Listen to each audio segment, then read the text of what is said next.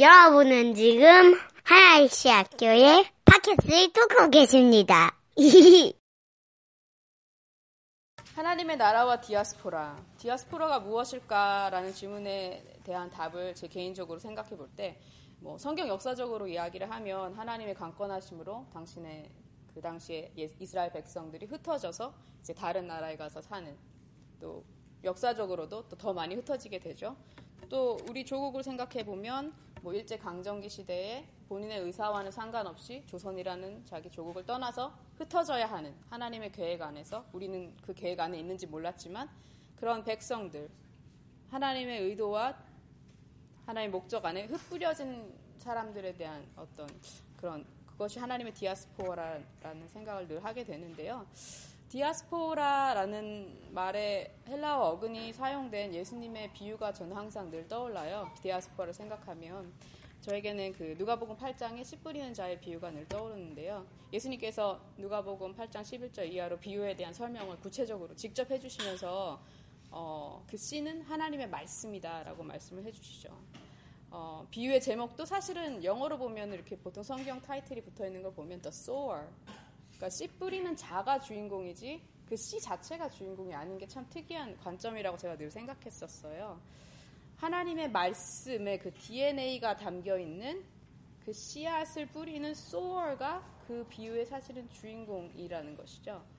어, 당시 어떤 중동 지역의 그 agriculture한 메소드를 사용해서 우리는 그렇게 씨를 뿌리지 않지만 그들은 그렇게 바구니에 씨를 담아 나가서 뿌리죠. 어, 우리가 보기에는 굉장히 랜덤한 액션이에요. 이게 어디로 정말 떨어질지 모르나. 그러나 전문가인 소어의 입장에서는 정확한 목적을 가지고 이 시를 뿌렸다는 것이죠. 어, 이렇게 여기서 사용된 뿌리다라는 의미의 헬라어 동사가 디아스포라의 말의 어근이에요. 그래서 그런 개념에서 함께 생각을 해보면 하나님께서 명확한 목적과 뜻을 갖고 흩뿌린 말씀의 DNA를 지니고 있는 당신의 백성들이 모두가 디아스포라라는 관점에서 생각해 볼 수 있다고 저는 나름대로의 어, 이민자 출신으로 1.5세에 가까운 제 정체성에 대한 어, 고민과 어떤 혼란한 시기를 겪을 때 그런 정의를 긴 시간을 통해서 찾아갔었던 것 같아요. 그래서 뭐 전문가들이 내리시는 디아스포라의 정의는 어떨지 모르겠지만 뭐 제가 틀릴 수도 있겠지만 저는 어, 큰 맥락에서는 하나님의 말씀의 그 DNA를 담고 사는 모든 믿는 사람은 디아스포라라고 생각을 해요. 저희가 흩어져서 살고 있는 그 삶의 터전의 자리에서 그런 맥락에서 어, 오늘 하나님 나라를 사는데 세상 가운데 흩뿌려진 우리들이 하나님의 백성들이 부르신 각자의 삶의 터전에서 절대로 놓치지 않아야 할 것, 꼭 붙들고 살아야 할 하나님 나라의 프린스플들이 무엇일까, 그 나라의 기본적인 삶의 원리들이 무엇일까를 좀 나누고 싶다는 생각을 했습니다. 제가 나누고자 하는 말씀은 요청하신 대로 구약이고요. 시편 말씀입니다. 어, 무식하면 용감하다고 제가 시편 말씀을 본문으로 선택하면서 준비하면서 왜왜 시편을 내가 어, 결정했을까 막 후회를 했는데요. 어, 개인적으로는 제게 주신 은혜의 말씀이기도 합니다. 이번 안식년 기간 동안에 좀 설교라는 포맷으로 나누려니 이게 어떻게 잘 전달될지 모르겠지만 최대한 심플하게 그 진리에 한번 다가가 보려고 합니다.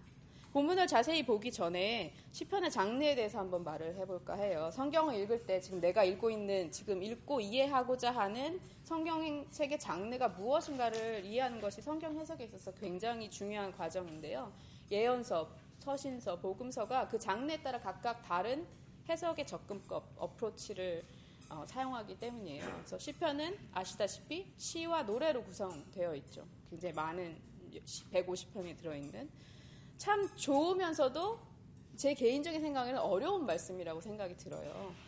어, 하나님을 사랑하는 내 마음의 정도와 어떤 그분을 아는 지식의 풍성함에 따라 읽을 때마다 더 은혜가 커질 수도 있지만 그렇지 않을 때도 있잖아요. 그럼 이게 도대체 무슨 말일까? 더 질문만 나오게 되는.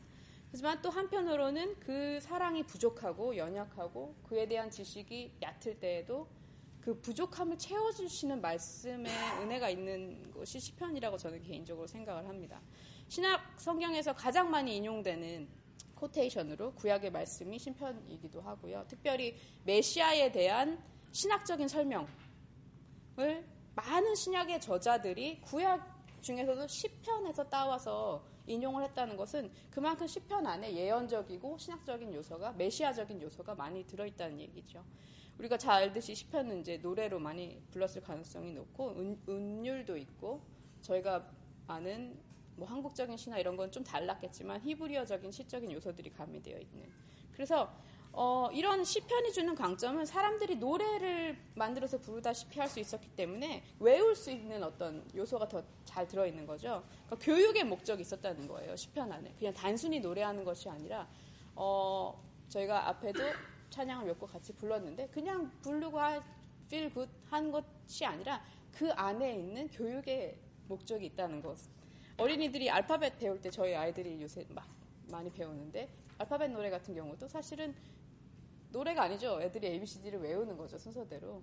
그런 것처럼 어, 0편 특별히 오늘 본문인 1 0편 37편은 1 0편 전체 150편의 어, 시들 중에서도 가장 교육적인 목적을 갖고 있는 시중에 하나입니다.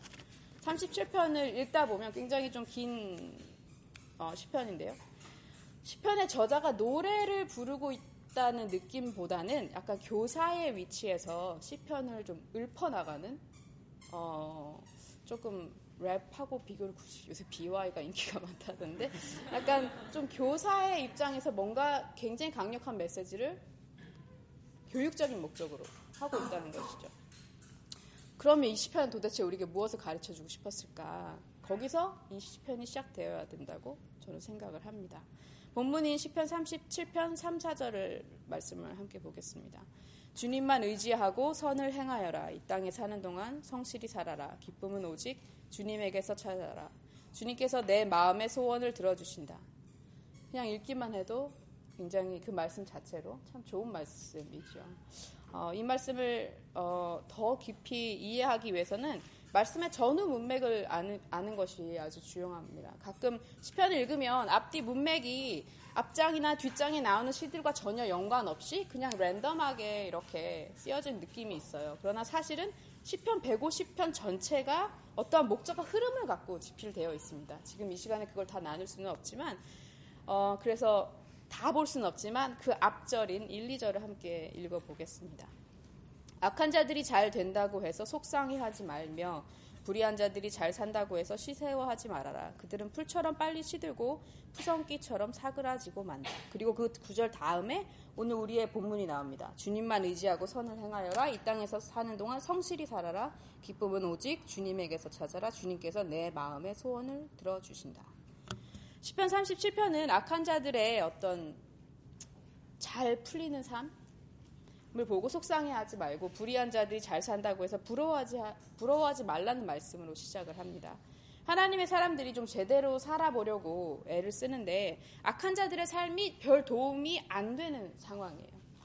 어, 뭔가 불공평한 느낌이 있습니다. unfair한 미국 사람들 unfair한 거 굉장히 싫어하잖아요. unfair한 어떤 느낌으로 시작을 해요. 과연 이 시편의 내용은 어디로 흘러가는 것일까? 시편 37편 40, 시편은 40절까지 굉장히 긴 시편이라서 제한된 시간 속에 일들이다 볼수없서좀 안, 안타깝긴 한데요. 시편의 시작을 봤으니까 한번 끝을 보면 의인의 구원은 주님께로부터 오며 재난을 받을 때에 주님은 그들의 피난처가 되신다. 주님이 그들을 도우셔서 구원하여 주신다. 그들이 주님을 피난처로 삼았기에 그들을 악한 자들에게서 건져내셔서 구원하여 주신다. 이 시편의 마지막에는 구원을 받는 의인의 삶이 묘사되었습니다. 그것을 보아서는 해피엔딩인 것이 분명하죠. 그러나 우리는 고민해야 합니다. 해피엔딩이 오기까지 그 in between, here and now를 어떻게 살 것인가.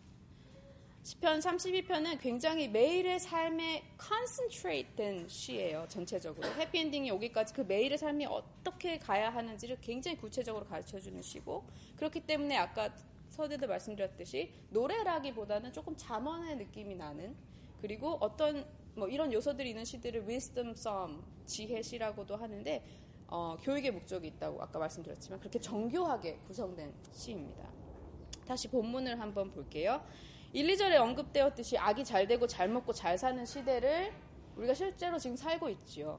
어, 우리들에게 그들의 어떤 일시적이고 트랜지언트한 금방 사라져버릴 아까 뭐 어떻게 표현되었더라? 무성 기처럼? 풀처럼? 네, 푸서 기처럼 이 단어가 되게 저한테 생소해가지고 사라질 그런 삶을 부러워하거나 시기하거나 선망의 대상으로 보지 말고 instead 만약에 그 가운데 1, 2절과 3, 4절 사이에 종속 어, 컨정션이 들어갔으면 아마 instead가 들어가지 않았을까 저는 그렇게 생각이 드는데 instead 그 대신 여호와 한 분만을 의지하고 살라고 건면하고 있는 것이죠. 우리의 마음의 중심 우리의 마음의 관심이 주님께로 향해야 한다고 말씀하고 있는 것입니다. 우리의 마음의 중심이 세상의 주, 관자시고내 삶을 다스리시는 진정한 왕이 되신 여호와 하나님이 아니고 내 주변에 왠지 불공평해 보이는 불의한 자들이 잘 나가는 잘 풀리는 삶이라면 그 삶을 실제적으로 지속적으로 채워질 수 없는 삶이 되고 만족함이 없는 삶이 될 수밖에 없습니다. 뭐 선한 의로움이나 의분 같은 것이 뭐 가능할 수도 있겠지요. 그렇지만 그 모든 것을 떠나서 그 중심에 하나님이 계셔야 한다는 그 말씀으로 3절을 시작하는 것입니다. 영어로 한번 보면 Trust in the Lord and do good. Dwell in the land and befriend faithfulness. Delight yourself in the Lord and he will give you the desires of your heart. Trust in the Lord and do good. 이것이 10편 37편 3절의 초반부 말씀인데요. 우리의 믿음의 대상이 누구이며 믿음의 모습이 어떠해야 하는지를 말하고 있습니다. 믿음이 무엇입니까? 주님만 의지하는 것입니다. 맹목적인 시가, 신앙을 말하는 것이 아니죠. 근거도 없고 지식도 없고 아는 것도 나와 아무 관계도 없는 대상을 무턱대고 믿으라고 하는 말이 아닙니다. 힘써 여호와를 알고 그분을 경험하고 그렇게 특별한 사랑의 관계를 통해 확증된 하나님 아버지의 하나님의 하나님 되심을 믿어야 한다는 것이죠. 그분이 말씀을 통해 하시겠다고 하신 것들을 반드시 이루실 것을 믿어야 하는 그 믿음. 그분을 알아야 되고 만나야 되고 그래야 우리가 사랑할 수 있고 그분만을 여호와 한 분만을 의지할 수 있다는 말입니다.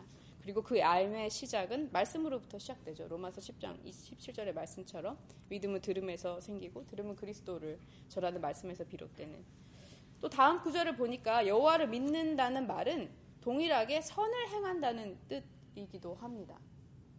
야고보서와 동일한 메시지이죠.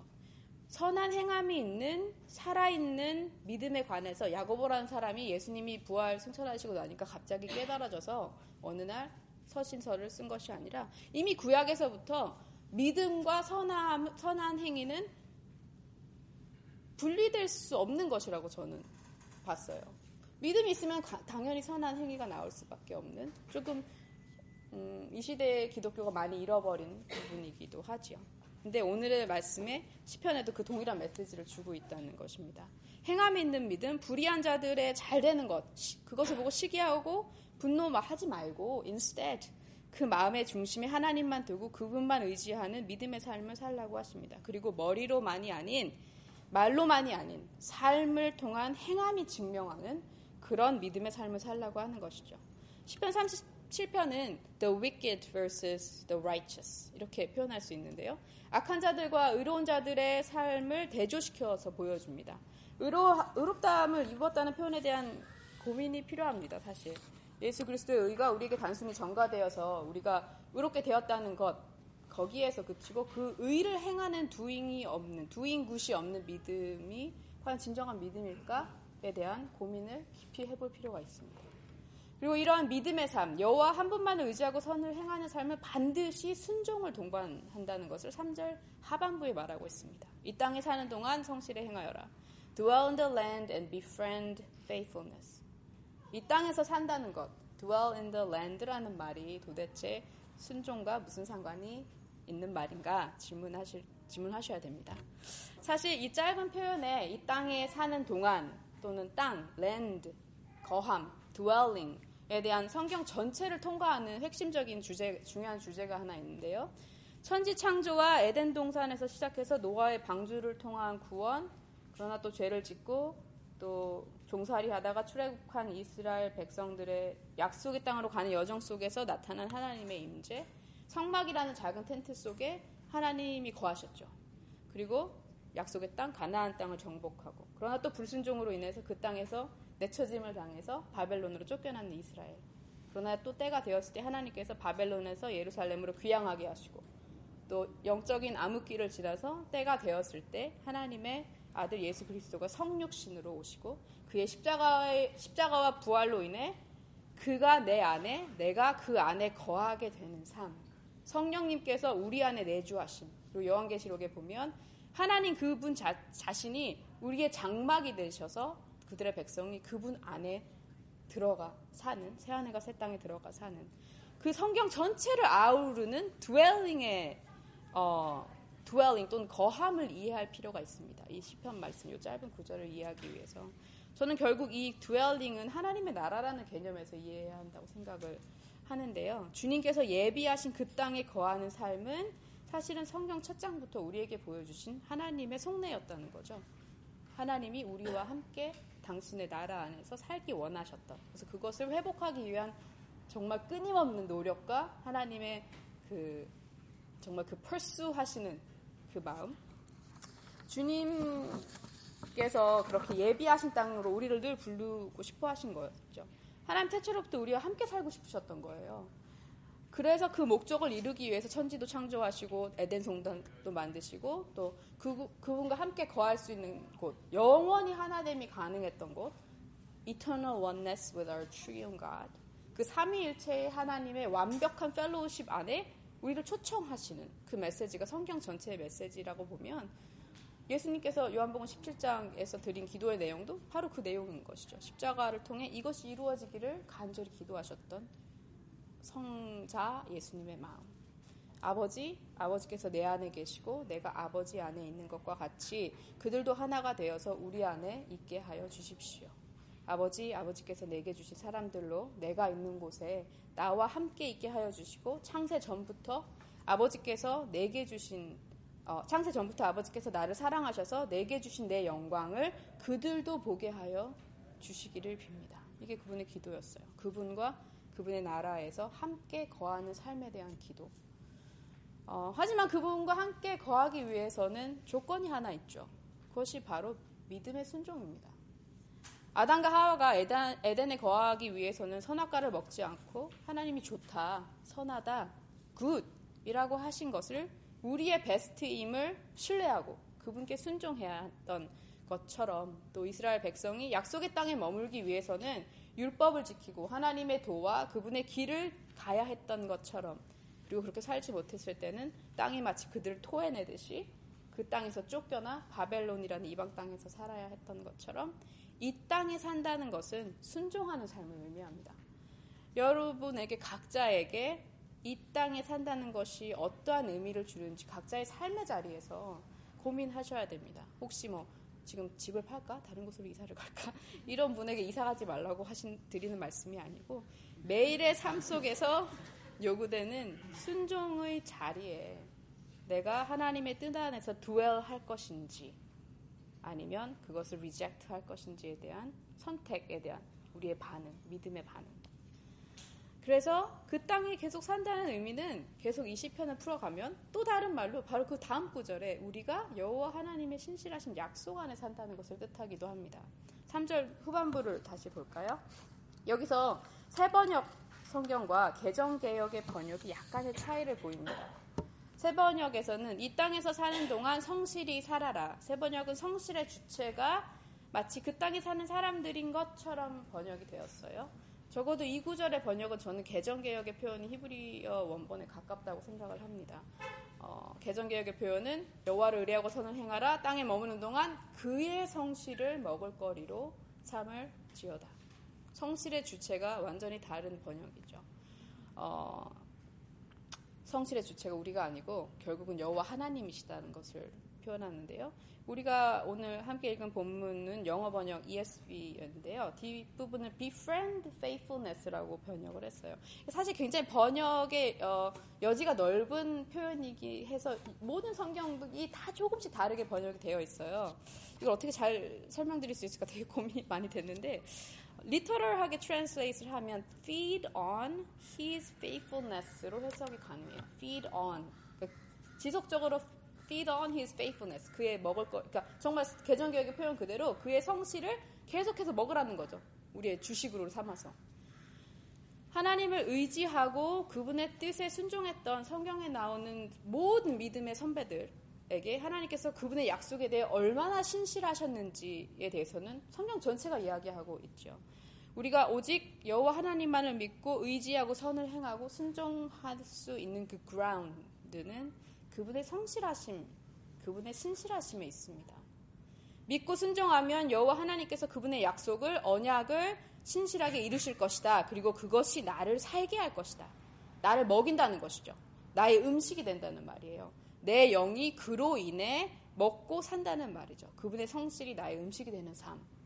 너희는 먼저 하나님의 나라와 그의 의를 구하라. 그리하면 이 모든 것을 너희에게 더하여 주실 것이다. 나의 음식은 나의 양식은 나를 보내신 분의 뜻을 행하고 그분의 일을 이루는 것이다. 예수님께서 마태복음 6장과 요한복음 4장에 말씀하신 이 모든 말씀이 10편 37편 3절의 말씀과 같은 맥락에 같은 라인에 있는 것이죠. 중간 정리를 한번 해볼게요. Trust in the Lord and do good.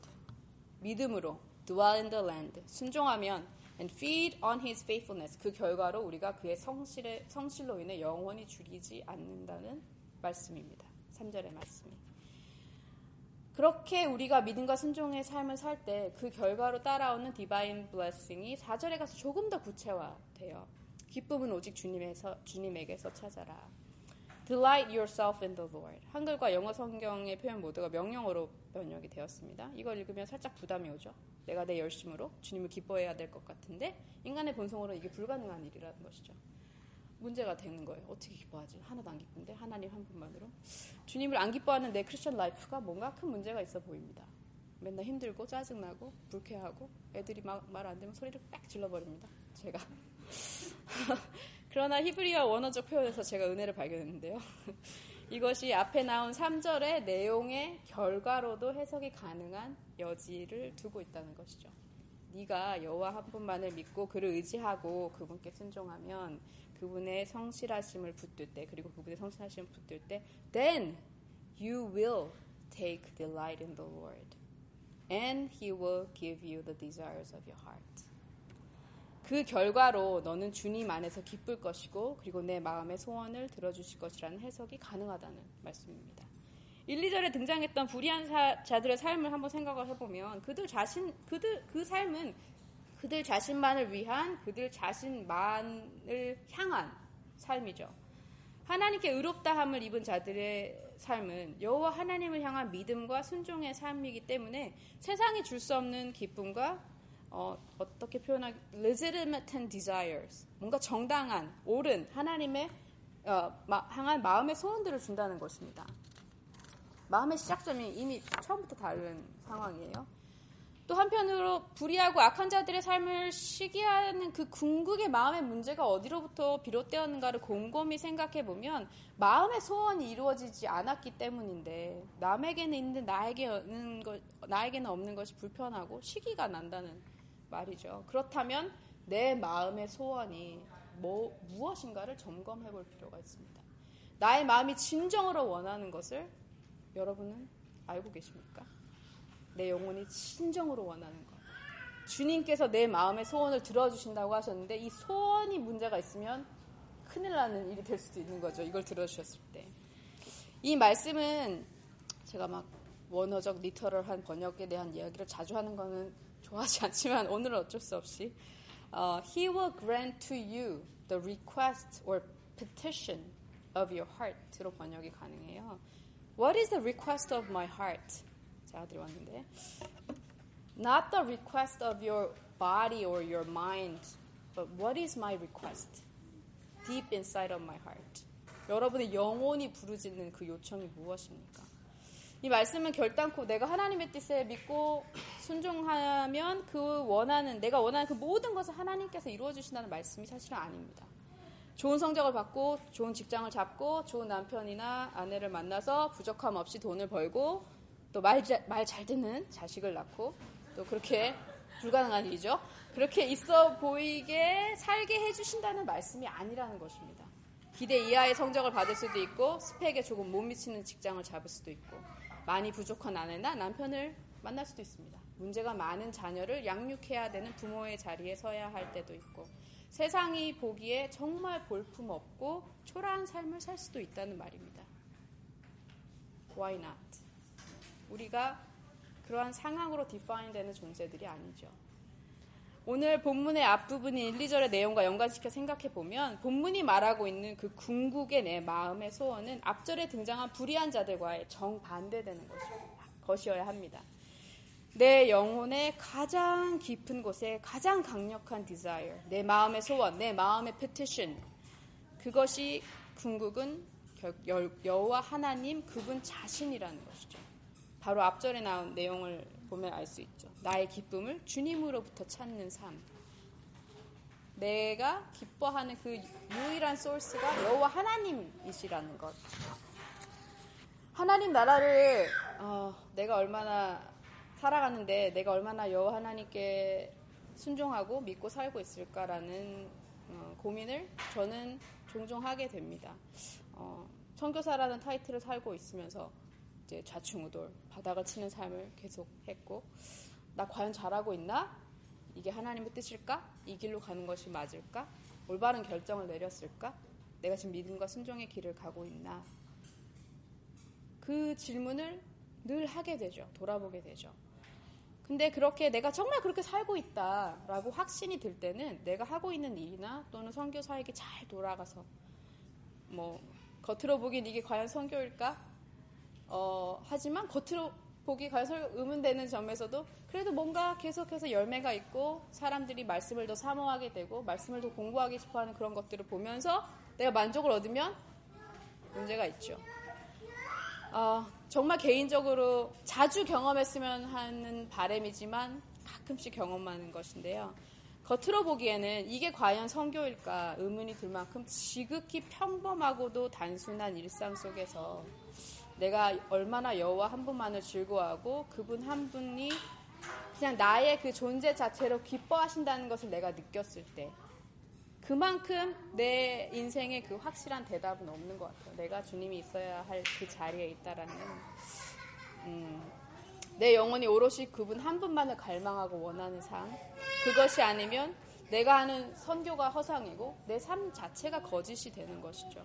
우리의 믿음의 척도는 그런 면에서 볼 때 관계의 깊이에 있는 것 같습니다.